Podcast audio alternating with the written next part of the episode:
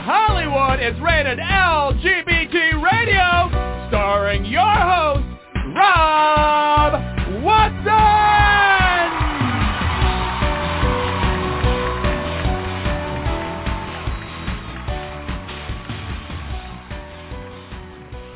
Welcome, welcome, welcome to this installment of Rated LGBT Radio. Uh, today we have an important discussion lined up for you, one that um, is uh, hugely significant to the culture of the United States right now, um, and specifically we're addressing a culture that has been created in the state of Oklahoma. Um, you know Oklahoma from the musical, I'm sure. Well, it uh, become kind of a ground zero for violence against LGBTQ teens um, due to the recent death of trans teen Nex Benedict. Um, Nex's death, which occurred after a beating in a girl's restroom um, at school, uh, has been widely credited partly to the um, environment created by libs of TikTok and um, the superintendent of schools in Oklahoma who created a very anti-trans culture um, that is trickling down and inspiring bullying and all sorts of nastiness, um, and much, I'm sure, to the wounding of the psyches of LGBTQ teens, and in this case, the actual physical life of one of them. Um, the um, this tragedy occurred on February 8th. Um, it was done uh, allegedly by three girls uh, beating uh, uh, Nex up in that restroom. Um, we're going to be talking today um, about what it is like to be an LGBTQ youth in the state of Oklahoma and the effects that uh, the death of Nex has had on that state. There have been a lot of vigils, a lot of reaction, and um, there was also an article out, um, kind of on a, a, broader level through the scope of the United States itself, um, on a site or a publication called Poynter. And Poynter pointed out that this tragedy got its footing and the news of it got its footing thanks to LGBTQ media and particularly LGBTQ media led by editors such as Brody Levesque, the um, producer of this show, as well as the editor of the Los Angeles Blade magazine. And Brody was widely quoted in that, that article. Um, and the question was, why didn't mainstream media pick up on it stronger? And they still haven't um, really done the full force that they could um, on it even to this day. Um, our guests, we have quite a lineup. Um, we're hoping to talk to a student in the school system named Travis, waiting for Travis to potentially call in. Uh, we also have on deck Scotty Hernandez. Scotty is the president of PFLAG Oklahoma and uh, an LGBTQ youth advocate. Uh, Lance Preston, good friend of the show.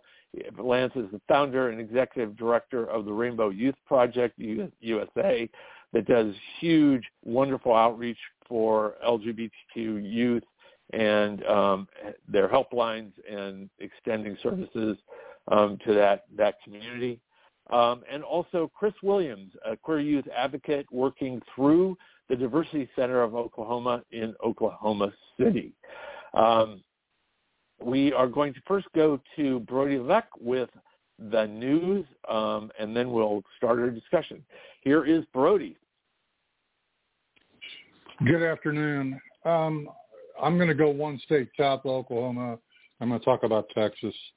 In a filing uh, earlier today, uh, PFLAG, who's represented by Lambda Legal, along with the American Civil Liberties Union of Texas, um, are seeking in federal court to block a demand from Texas Attorney General Ken Paxton uh, this latest from the transphobic, homophobic AG Paxton uh, would require PFLAG to identify its trans members, doctors who work with them, and contingency plans for anti-trans legislation in the state.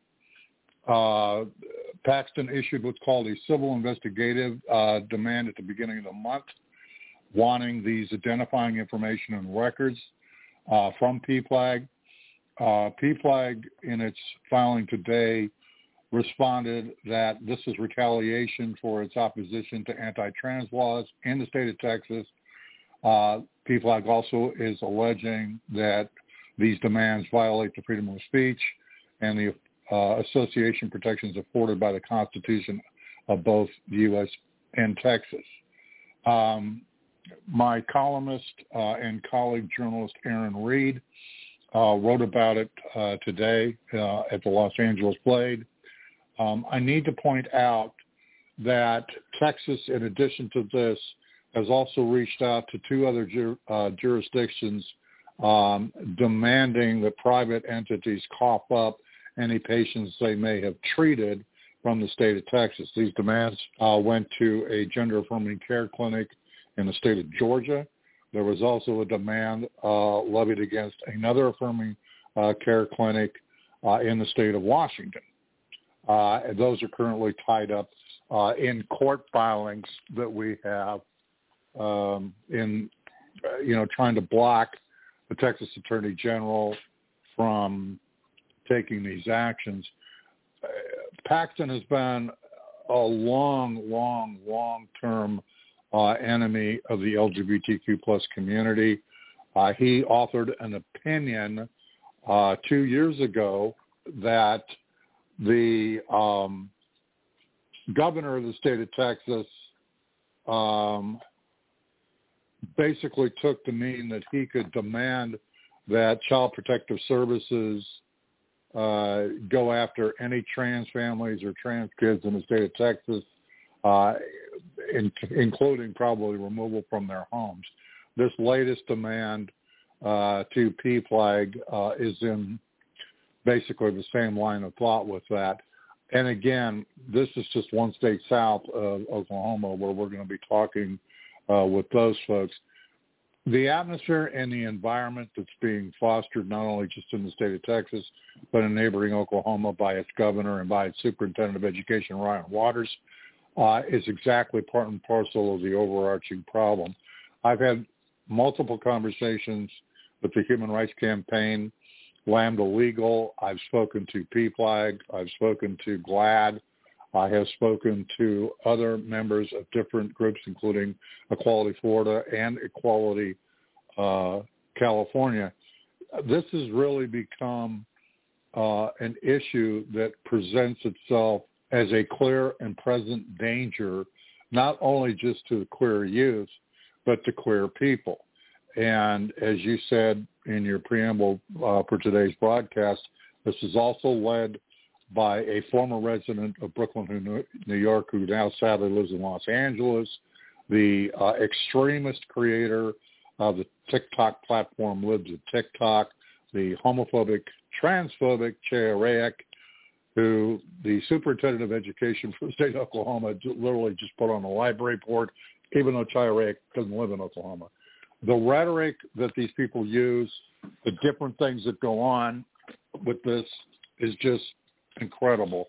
And when you start talking about legal maneuvering and legal actions, like what's going on in Texas right now, you know, it, it's just, it's a bit much. And so it's become a pile-on.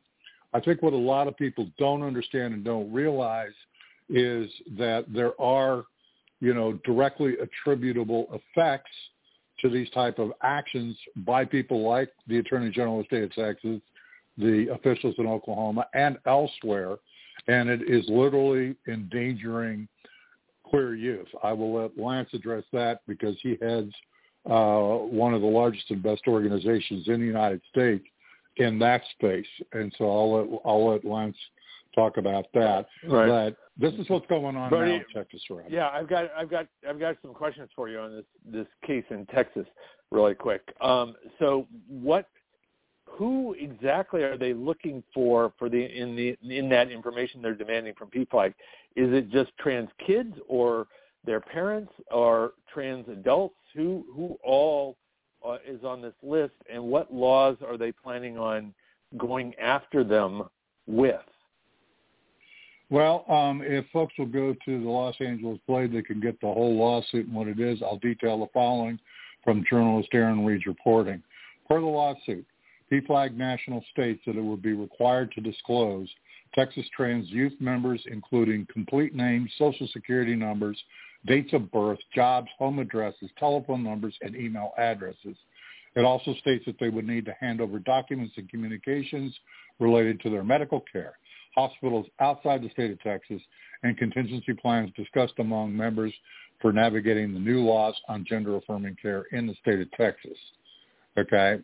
In addition to youth, uh, it would also go after the families of the youth.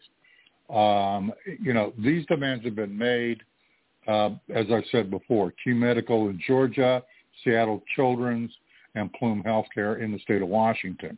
Um, so all of these, I should note, okay, especially in the case of Georgia and the state of Washington, those fall well outside of Texas's jurisdiction. Okay, mm-hmm. both now in the case of Washington, and I'll note California's got one too, has a shield law. Okay, that prevents and prohibits the sharing of protected private information related to transgender and abortion care with out-of-state entities, which would include Paxton. That particular federal lawsuit is ongoing. Okay. Um, it, Paxton has already gone down the route of compiling a list of individuals who had changed their gender on Texas driver's licenses. Now, this would mean adults as well as minors.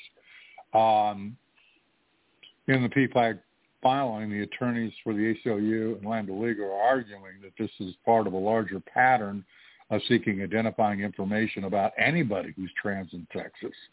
Um, PFLAG, of course, uh, is alleging, and rightly so, according to the attorneys that I've been spoke, uh, have spoken to, that these demands are an overly broad and unreasonably burdensome fishing expedition, and that violate the members' rights of PFLAG uh, to the freedom of petition, association, speech, and assembly. And it is. It's a it's a very overarching, well, overbroad investigative tool. Yeah, I've I've got I've got one word for for the whole thing. The whole description you just gave: fascism. I mean, it's insane fascism.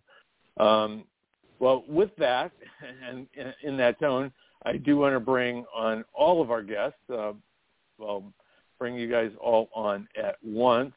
Uh, welcome, Scotty. Welcome, Lance, and welcome, Kris. Um, it's good to have you on the show. Um, Scotty, I do want to start with you, um, given that you are president of PFLAG Oklahoma. What is your reaction yeah. to the story that uh, Brody just described happening in your nearby state of Texas? It's mortifying, and it kind of not to make light of the situation because it's not a light situation. It reminds me of The Handmaid's Tale. Like, what is what is their intention behind all this? It sounds like we're being rounded up like a herd of cattle and just waiting to be taken somewhere else that they see fit for us. It's it's alarming and I if it's happening in Texas, it's probably not far behind in Oklahoma. Um, they are unfortunately very close in the way that they think in politics. Um, and just to clarify, I am president of PFLAG Oklahoma City. We do have some, some other chapters around the state that um, kind of help support different geographic locations, but we're central Oklahoma City and the surrounding Got metros. It. And um, are you guys prepared if something like this, this demand came down on you for Oklahoma? Um, One, have you guys got a contingency plan on how to react to it? 100%. So um, being a local realtor in town, I've had the ability to create partnerships with lo- local legislation, um, starting from, from our council people all the way up to the Senate um, that do uh, have a more level way of thinking and um, do hear what we have to say and are huge allies of our community. Um, so they're they're ready to go the moment that any uh, anti-LGBTQ uh, legislation is presented. They come to us and say, "Here's what it's saying. How we need y'all's input on how we can combat this." And um, although it's an uphill battle, we we haven't let off because there is.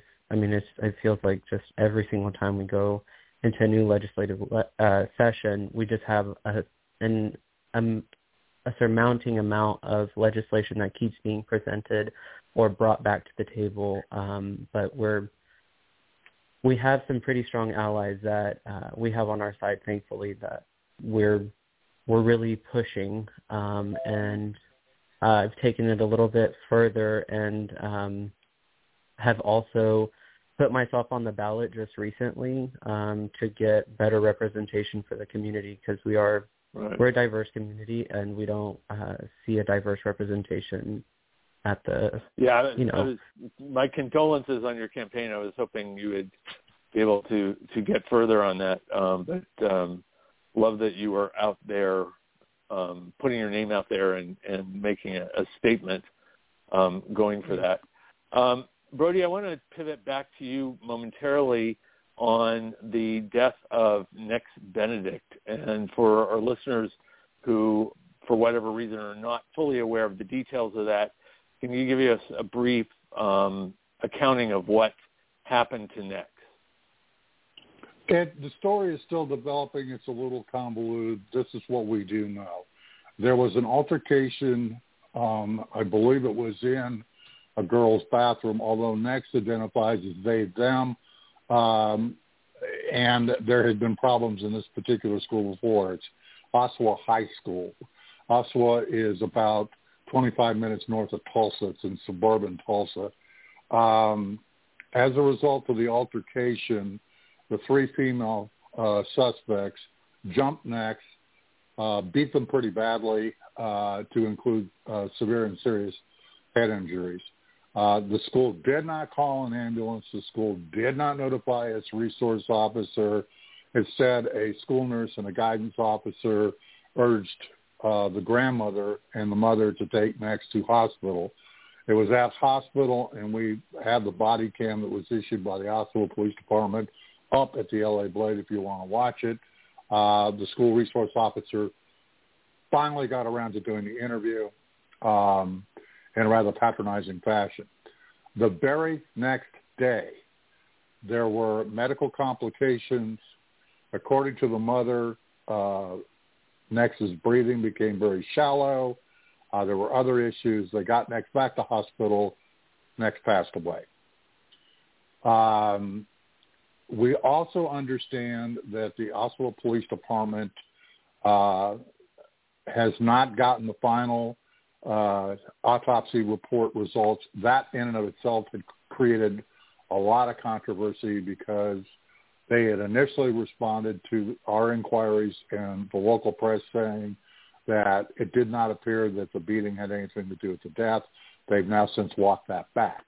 However, the final has not been released, so um, at this point we don't really know what the cause of death is.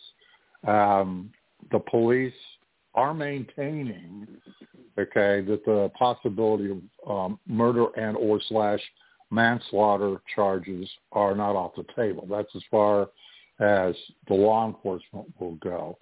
Um, the biggest part of this, though, was our understanding is this had been an ongoing dispute between Nex and these three individuals and another group in that school we also have learned that apparently this was not a, you know, situation where they just encountered Nex in the bathroom and took the opportunity.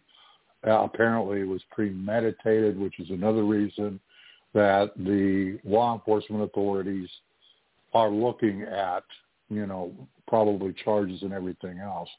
Um, I so, need to know me, that yeah. Let me ask you about that that because um, in in different accounts where from Nex's statement was that um, Nex had they had been bullying, which was a normal habit for them to do with Nex, and Nex tossed water at them, and then they responded by pounding him. How? What is the nature of the premeditation that you're hearing about? That they planned to be there, that the throwing of the water was just uh, incidental in the situation, or you know, how is how is that? We have sources telling us out? that this was. We have sources telling us it was premeditated. Okay, I cannot answer your question. I don't honestly know. The water throwing incident, okay, may have been a contributing factor. We're being told that this is this whole thing was the result of of, of an ongoing process where Nex was being uh, they were being bullied. Okay, and that this was not Right. you know, this was this thing. There was a history here between Nex and these three particular individuals. The the water part of it, I don't know. Okay, in terms of you know the overarching viewpoint, um, and I, I don't think it's germane to what the investigators are telling us either. But then again, we're not sure what they're looking at, and without a final determination by the coroner as to cause of death, it's going to get a little dicey on you know that particular aspect of it. Right. And I think that that's where the dust is going to have to settle. Oh, I'm, I think I lost Brody there. Um, Oh, I want to go. I was actually done talking. Sorry. Okay. you you went very silent, which is very unusual. Anyway, sorry about that. Um, True. Kris, I want to come go to you. Um, you're kind of on the ground there in Oklahoma City through the Diversity Center. Um, what are you seeing in terms of this ongoing bullying of kids in the school systems in Oklahoma? Number one, and number two, what was the community reaction to um, this death? Um, I know there were several vigils, and um, the reaction seemed pretty big. Yeah. Um, well, first of all, bullying is not new in, in Oklahoma City, um, well, Oklahoma schools. And so I started working with our youth in 2003, and I can tell you that ever since I've worked with our kids, um, bullying has been an issue that we've been fighting nonstop. Now, of course, the rhetoric um, that is coming from our capital and our pol- politicians and all the bills um, that continue to come at us in a rapid fire way um, is not helping, obviously, um, the situation or the air in Oklahoma. And so, as far as you know, you got to understand that our kids were born into an era where they had more rights than we've ever had, and this is the first time they're dealing with rights actually being taken away from them, um, and that's scary. And so, I can't even, as an elder, I can't even imagine what that might feel like. You know, we've been going up this hill, and all of a sudden, we're taking some steps back. We're taking some hard hits. Um, you know, and Lance will tell you about all the all the calls. Um, and suicidality is obviously a big thing um, in Oklahoma City, and, and all of this has a correlation. Um, when we had the vigil in Oklahoma City, which I was at, and I had the privilege to to say a few words, um, looking out just upon that crowd, um, hundreds of teenagers. Um, you could see the tears, you could see the the fear, you could feel the fear, um, and the hopelessness. Um, it's like what is what is a child supposed to do in a situation like this, especially when other children are literally just mocking or not mocking, but um, doing what the adults are doing. One of the things that um, we made note of last night and have been really trying to carry the message today is the patriotism, um, patriotism, um, not Pride Act, House Bill 3217, was actually passed out of committee the same day or that same morning, that afternoon, Nex was getting beat up in the bathroom. So things matter. Words matter. All of this stuff matters. It's it's scary.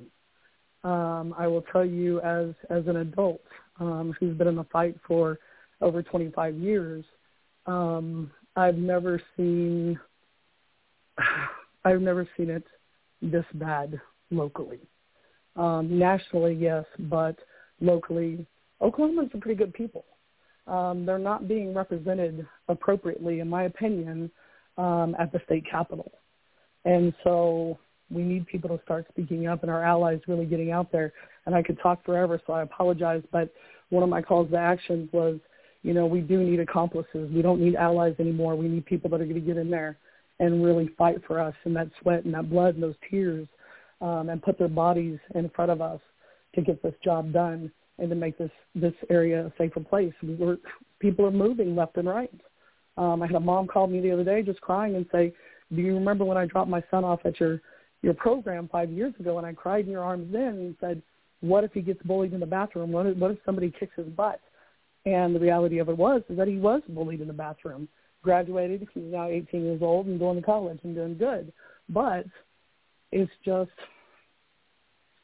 it's it's it's a lot. It's a lot. It, it is. It and is hope I an answered incredible question. amount. You, you did. You did. And and you know, it's, I do want to point out that Nex was in the bathroom, not necessarily even the bathroom where um, they should have been, because I, from my understanding, their closest um, friends and people they dated referred to Nex as he. Um, so the Nex was even further in the transition. Um, but Nex was in the quote unquote assigned at birth restroom. Um, Right. and it's just it's it's insane. It's it's crazy. Um, Lance, I do want to go to you because um, as Kris mentioned, you are you know in touch with kids via the phone calling in, you know, um, you know, depressed and and horrified and near suicide. What are you hearing specifically from like kids from Oklahoma or similar states? The Oklahoma call numbers are absolutely through the roof. They're unprecedented. But before I get into the numbers, I want to remind you that the numbers being high, even though it's alarming, it's also a good thing, Rob. It, it lets us know that the kids are reaching out, they're seeking guidance, and they're seeking support, which is much better than them being silent and just internalizing it. So having said that, True. this broke on the media in uh, February 16th. Between February 16th on that Friday and that Monday, the Rainbow Youth Crisis Center received 237 crisis calls from Oklahoma alone. They continue to escalate. We are now on the last day of February, and we're well over a thousand, right at 1,100 calls, with 95% of those being between February 16th and today. The really scary part about that is that a very large majority of these these callers, um, it's something like 87% are reporting bullying at school, and schools not being proactive or reactive to the reports of bullying. So that within itself is is definitely alarming. But one thing that has been a little different with the Oklahoma calls is we have parents that are calling into the hotline saying, how do I support my child? What are my Title IX rights? What are my legal rights? How do I make the school take action when my child is being bullied? What are my options? So, of course, we appreciate those parents. And I wish that every kid had a parent like that, but most of them don't. So we really have to stand up and be strong in our allyship and be their voice because um, Kris is absolutely right. I was at that vigil in Oklahoma City. The fear is on their faces. The fear is coming through their voices in calls to our resource hotline. Um, and we really have to pay attention to that. Know, and um, as you guys pointed out, you're in Oklahoma City. Is Oklahoma City, and I'm going to guess this because this is what I've been told, in a lot of other states where um, there are horrible laws on the books and the the tone is is horrendous, that um, the urban centers tend to be safer, and then the rural areas are the ones that are really the hotbeds of hatred. Um, would you say that is characteristic of Oklahoma as well? Um, I can I would- answer that?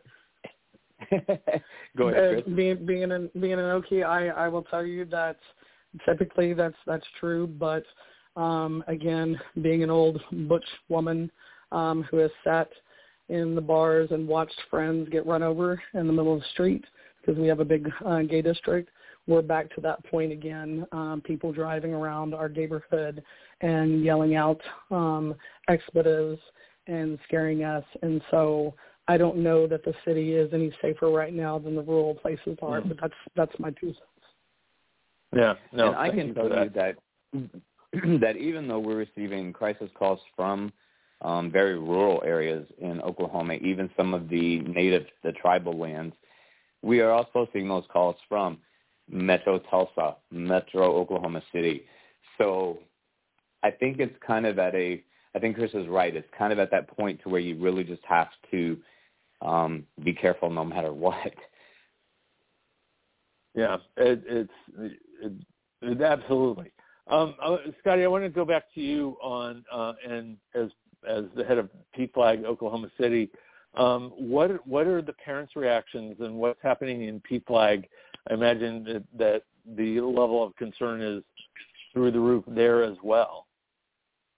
Yeah, so we do a monthly support group uh, meeting, and we've seen an increasing number of either trans individuals or family members of, of trans individuals that are coming to band together and find support in one another um, to see how they're making it through these times. Um, we have a hotline as well, and me and the vice president of my chapter have personally, um, you know, in the middle of the night get a call uh, and you know, drive out an hour and a half one way to literally pick up and bring back um, a trans youth uh, that was in a in a situation that was either life or death, and the local police was doing nothing to help them. So we got in our car and drove and got them. So um, it's a lot of boots on the ground kind of assistance. We we're a small chapter, but we do um, partner with a lot of local organizations um, that allow us to broaden our reach, um, and we are increasing our presence. Um, online and in person so that you know these community members have even if it's just once a month or once a week they have a safe space they can come to and just vent to us um, and hopefully we can connect them with resources close to them there was one teacher that um, in in the same school as as Nex that um, was being vocal in support of um, LGBTQ students who um, was eventually pressured to be fired. Um, Scotty, obviously you were making a valiant attempt to get within the system, the school system itself. Um, mm-hmm. uh, what are who is the lifeline in there currently? Is are there people in that school system that LGBTQ teens have some sort of solace from or watching out for them from within? You know, that's a great question and the the reality of it is I don't know. I wanted to be that person. Um our I can speak specifically for Oklahoma City Public Schools. Um as a district, the chairperson that oversees the entire district is a lesbian woman and uh we have the opportunity to get to hear her speak on one of our panels uh in the in April. And that is something that we want to bring up to them. We have a um so a non-binary council person um, as well that kind of um, is a, a vigilante in their own way um, and helps us kind of intercept all of the bad, and we take the blow for it before the kids do. Um, but there hasn't been representation, kind of like Kris said. They're just it's it's either people say there are allies, but then nothing happens, or there just hasn't been any period. Um, so having our our chairperson be a lesbian woman, uh, they it's a beacon of hope, um, but it's not enough. Right. Yeah. So, so I, I want to ask I want to ask your input, uh, and all of you who were at the the vigils and and uh, part of the the voices that are speaking out right now in Oklahoma. Um, and Kris, I think your your point was really I related to a lot about how a lot of us in the past, you know, we we we kind of grew up expecting to be persecuted for being LGBTQ. Mm-hmm. It was sort of like not not um, you know we we didn't harbor any fantasies that that was going to be easy and and our coming outs were really acts of rebellion against what we we were fighting against.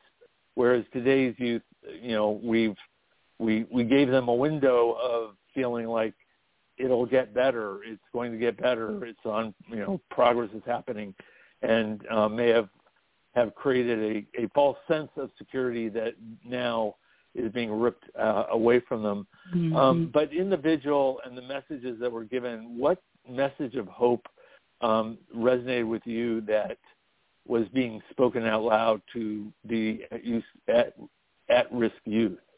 And I open that up to, to Any of you? Well, I'll go first and tell you that for me, it, it one, it proved something that I have known for a couple of years now, working with partners in Oklahoma. The Oklahoma City LGBTQ community is resilient. Um, they are strong. They are looking to make the progress necessary and take whatever steps is necessary to see that progress and to challenge these things. And that is something that stood out to me. But it was the silence of this event that spoke louder than the words. The the looks of determination, the looks of sadness, the looks of, you know, what do we do? How do we take this pivotal moment to to effectuate change? That silence spoke very loudly to me. And even though Kris Williams is, is, is someone that I love, admire, and respect, I say this, what she said that night was absolutely on point and spoke to many hearts in that crowd. Kris, you got called out as exactly. you, got called you out. got called out as Listen. being the the voice of inspiration. What what what? In, I mean, obviously that came from your heart. What what was in your heart that night? Here's here's the thing is that you know again working with our kids as long as I have um and trying to build you know that bridge within our community between the different generations. Um I don't know about y'all but nobody really trained me to be a parent for the next generation. Um we've been just evolving and figuring this out. And yes we look back on it now and did we do a disservice by our children by not preparing them? But but nobody prepared us. I mean we're all we're all evolving and we're learning together and that's what's beautiful about our community is that we do have um, this sense of family. And so, yeah, one of the things that I said was I asked for all the adults, uh, the queer adults in the audience um, at the vigil um, to raise their hands because I wanted the babies to see who their family was, who their supporters were, who their Mm-hmm. who their who was fighting for them, and to remind them that that we are we are giants and and they're not alone and um, and that they're loved and they're, they're supported and and also just that call to action um, for our allies to, to do better. But that's um, looking around the, the the vigil and seeing these babies being able to look at their elders from 20 on up to 80 years old and knowing that they were, weren't alone, I think is extremely impactful. Um, it's one of the things, like I said, that I've tried to do throughout the years with my youth groups is to make them understand that they're connected, not just to their own peers, but to other people that have gone before them and have paved that way, and they don't have to do it all by themselves. Excellent, excellent. Um, I do have a question for you, uh, uh, Kris. And going back to what you pointed out, you know, about the past and our experience there of the LGBTQ movement. One of the things I know was happening then, where we were facing a um, a hostile society towards us, is Right. we realized the path in was education to get in and educate them. We had, you know, the, my local um, gay centers and uh, diversity centers had speaking panels that would go into schools that to not to argue with them, but to educate. Um, is that still going on? Is there any room for that? And w- Oh. one of the areas that I'm most frustrated is not educating more forcefully is actually the American Medical Association, the American Psychiatric Association, who should be getting out there and really educating people about what the trans journey medically really is, because it's always misrepresented. Well, you want them to be accomplices instead of allies? Yeah, me too. Um, Yeah. So one of the things that in and I've I've spoken for years, um, my boss included um, at the diversity center or community center there in the heart of, of the gay district, and no, we do presentations all the time. Um, so the problem is is getting the right audience in front of you, um, because everybody that wants to come and hear you speak um, usually kind of have their LGBTQ 101 um, under their belt, uh, want to know maybe a little bit more. Um, probably one of the best presentations or opportunity for presentations that I've ever had was talking to our CASA workers at the state. Um, those weren't folks that would come to a typical queer training. And so I love to especially connect with rural people because I'm a rural girl and they think I'm automatically born into a house with a disco ball and I'm like, no, I was brought up just like you. And so I speak rural Oklahoma. Um, it's where my heart is. It's where my people are. And so it is about breaking bread and not coming in with shame, but uh, you know, making them understand that we all go through this process. If you would have asked me 20 something years ago how I felt about trans folks, I would have had a much different answer than I do today because of my ignorance.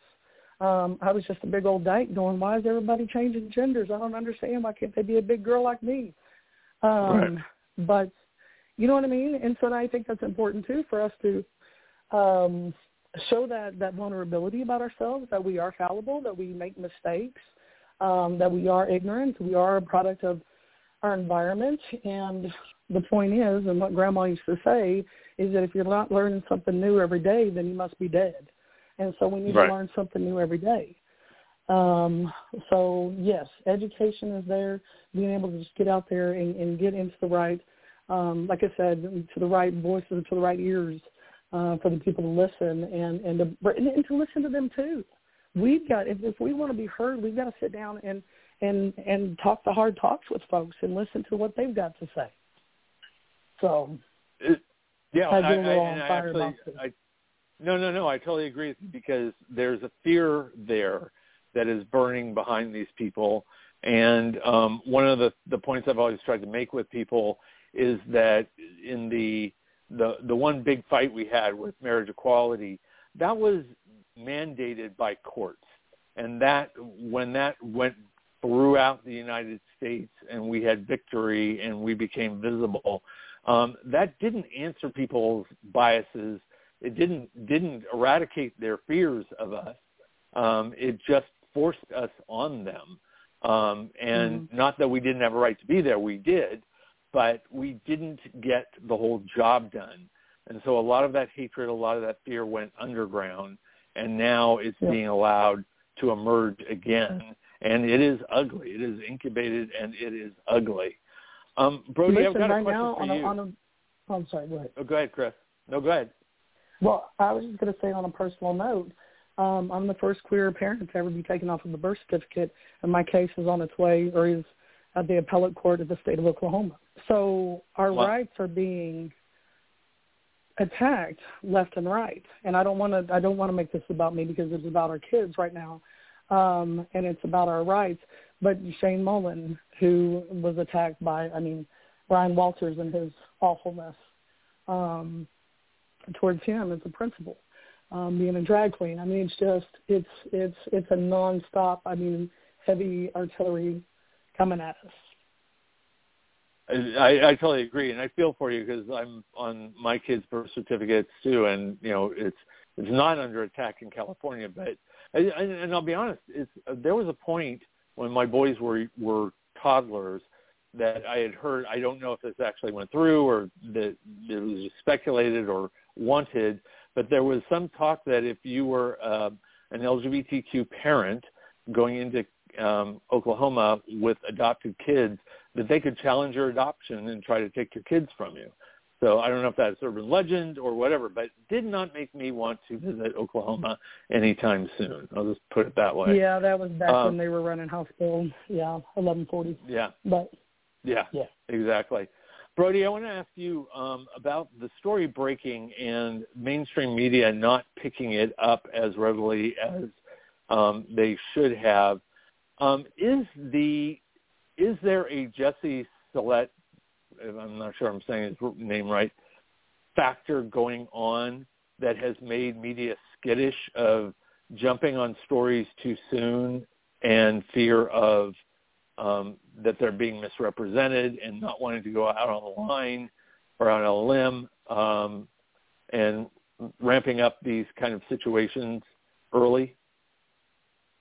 Part of the problem with mainstream media is the decisions that are made by the traffic directors and by the line producers of the broadcast outlets and a lot of times by news desk editors when they look at stories like this. I mean, for those of us in the queer press, this is a Matthew Shepard moment, hands down. That's what this was. Uh, and that was the approach I took when I went uh, to GLAAD and the Human Rights Campaign to get them uh, in behind the effort to push mainstream media into covering this story. There has been decent enough coverage, but it hasn't really been focused in, for whatever reason, on states like Oklahoma, Texas, uh, Arkansas, and, and Missouri, and some of these other places. We've seen better coverage on issues outside of it, but mainstream media still has a problem uh, in covering uh, LGBTQ issues, even in general. And in many cases, and, and death uh, of this young person included, literally had to be leveraged by active advocacy from not only just GLAAD and the Human Rights Campaign, but frankly, those of us in queer media uh, who've got the ability to get through to our mainstream colleagues and say, you've got to cover this story um, and, and not bury it. Now, on the ground in Oklahoma, there was only real coverage coming from uh, KJHR, which is a Tulsa affiliate, uh, and they were misgendering Nex, and it was, quite frankly, they patronized uh, the entire family and some of the folks uh, that were working on it. The next major media outlet that picked up and ran with it uh, is the state's premier newspaper, which is called the Oklahoman. Uh, and when once they finally did it, and they're more or less the paper record for the state of Oklahoma, uh, then it just started to spread. But we were not seeing any momentum. Uh, it was almost as though they were just so disinterested by it because there was just so much, you know, anti-trans, anti-trans, anti-trans, uh, and quite frankly, um, I don't think that it's stuck on the mainstream. Oh, this isn't sensational enough for us radar screen, and that really is a reality when you start combating. You know, I'll I'll point a finger at my colleagues in the press. You know, you folks love a good mass shooting but a gay kid or a trans kid getting beat to death, ho hum, huh, another one. Let the gay yeah. press handle it. It's interesting because the one of the themes of um, a decade ago, a little longer than that even, was um, bullying and anti-bullying, and you know it's like the press was was very much all over bullying incidents and um, the issues in schools not doing enough to prevent bullying and that was a huge, huge piece of discussion. Still going on today, but the discussion now is woke, anti-woke, book bannings, et cetera, et cetera. Outrage against the initiatives um, that are being propelled by the anti-woke crowd, but also things trying to understand the anti-woke crowd and, you know, giving forum to um, to them and trying to have quote unquote a middle ground, which I'm not sure how you can find a middle ground. And but more to my point is bullying is virtually being ignored at the mainstream press level these days. Um, well, and, it is. And I need to add something here. When sure. Matthew Shepard was killed, Bill Clinton was president. President Clinton immediately jumped on it that's the biggest bully pulpit I can think of is the White House. As a result of the president himself saying something and making note of it, suddenly those of us in mainstream press were like, oh, wait, here's the story over here we need to cover. When President Obama covered the issue over bullying and the suicides that we experienced in 2010, because it was a literal pandemic of them, all queer youth, the president said something, the president and the first lady said something about bullying and the ongoing effort. Mainstream press paid attention. We have a problem with this White House. We have a press secretary who acknowledged it, but that's the end of it. We have yet to hmm. hear from the president. We have yet to hear from the first lady. And here's the thing. Without that sort of real noise coming from that, okay, then you know, it it's like mainstream press will cover so much, but you know, I've noticed in my 40 careers of being a journalist, okay, that if the White House gets involved and says something, then suddenly, for whatever reason, it is on NBC Nightly News with Lester Holt and David Muir and World News Tonight. I kid you not. And this really is part of the problem, okay? Right. And I'm and I am pointing the finger at the White House because the president has said nothing about the death of the 16-year-old. The person he served as vice president literally would be all over this. Right. Right. Okay, Brett. Thanks. Uh, thanks for that input. I want to move us along because uh, we're running out of time, and I want to give each of you, uh, our, as our guests, uh, a minute or two um, for kind of some final remarks. Let's start with Scotty. Scotty, what are your final thoughts on this? Um, well, I think that um,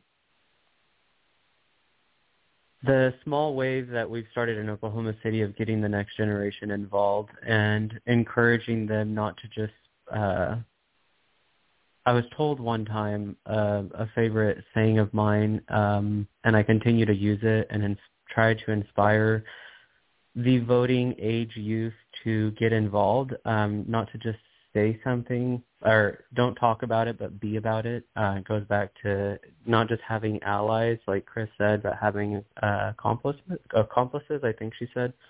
Um, so if I can make any kind of impact um, to the listeners, is to encourage the youth to get more involved and keep being loud because that's the only way we're going to be heard. Um, we we are a, a united community, and I think that together we'll just continue to get stronger. And it's not over until we give up. And I don't feel like this community is going to give up anytime soon.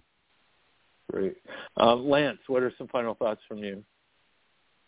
Well, I want to go back to you know Attorney General Paxton's request for information, and I just want to remind you that just June of last year you know, we had the same situation in Tennessee, an investigation into Vanderbilt about medical billing. That's why they needed those records. We're a year later, and we still that whole investigation fizzled after those records were turned over. So I agree with what you said. I think it's a reason just to get these records, which is, is alarming. But as far as our youth, one thing that we're trying to do is to validate the feelings and the emotions that surround the tragedy with Nex Benedict but also show these kids that there's positivity, that as a community we are united, that they have an army of allies that are, you know, supporting them, that it's okay not to be okay. It sounds cliche, but it's very true. And that, like in Oklahoma City, all of our partners, Diversity Center, PFLAG, you know, other options, Q-Space, Expressions, Oklahoma City Indian Clinic, I could go on and on, is a very close-knit family Support services are available locally. They're available from us and other organizations on a national level. Definitely reach out for those, that, for that support because um, that's what's going to help you get through it and make you stronger. But we also want to show some positivity. And Kris, myself, PFLAG, we have some ideas that we're working on to try to bring the community together and, and families together over the next few weeks. But we're not going to give up, and they shouldn't give up either. That's awesome, and I can't wait to hear about the ideas. And I love that you guys are putting energy, creative energy towards all that. And Kris, I want to give you the final word on this. What what is your final message on this? Uh, you know, so one of the the favorite things I heard at the Creating Change conference this year was you take the I out of illness and replace it with we, it becomes wellness. So we got to bring the we in. We've got to build uh, even more community than we've had uh, before. And so, you know, final words, just like what Lance was saying, and you know, people give to your give to give to queer organizations. Um, it's me and my boss right now running our little community center that we have a gender diverse group. We have a, a binder program. Um, I'm the intimate partner violence uh, coordinator, the only one in the state um, that's uh, certified, not me specifically, but the center uh, to work with our, our community. And we've got we got a direct line to our attorney general's office. So they may not be able to protect us from a city and local state level, but we are protected by a federal level. And so if, if harassment is happening, that is IPV, that is violence. um, call us and let us know what's going on so we can get it reported because I sat in a meeting a few months ago and they said, the Attorney General said, oh, we haven't had any three, or we haven't had any um, murders of trans people in the last three years. And it had been just literally three years ago that we had a trans man murdered in Lawton, no, McAlester, Oklahoma. And so we need to be counted for people to understand what's going on because if we leave it up to our local and state officials, then everything gets, you know, pushed under the rug. And so we have to be strategic about things. Our kids need to know that we've been here, done that, and we're going to take this even further and that they are protected and nobody's going to run us out of our damn state. Good. Excellent. And I want to thank each and every one of you not just for showing up here today and having this conversation, but for being you and doing what you're doing. Um, you three are heroes. Um, this this will continue, and this will get worse without you. Um, you are you are the front lines. You are the fighters, and um, yes, we absolutely need the accomplice, accomplices signing up and fighting alongside with you. But um, even when they do, I know they're going to look to the three of you for guidance on how to do that and how to be effective. And um, you guys are incredible at what you do. So from the bottom of my heart, thank you, thank you, thank you for being you and doing what you do. Um, I'm afraid that is it for us for today with Rated LGBT Radio please do pay attention to the Los Angeles Blade. That is the place where you will get the breaking news on all of this stuff. Um, it changes every single day. You can find that at losangelesblade.com. Um, also on there, um, we'll have references to the different organizations, and um, I'm sure you can find them online as well. Um, please check them out and lend your support. And most importantly, be there for LGBTQ youth. Let them know they are not alone and let them know you personally are fighting for them. Um, that will not go unnoticed and you actually may be saving some lives um, in the process. So thank you for all of us at Rated LGBT Radio. We will be back again next week and we will talk to you then. You've been listening to Rated LGBT Radio.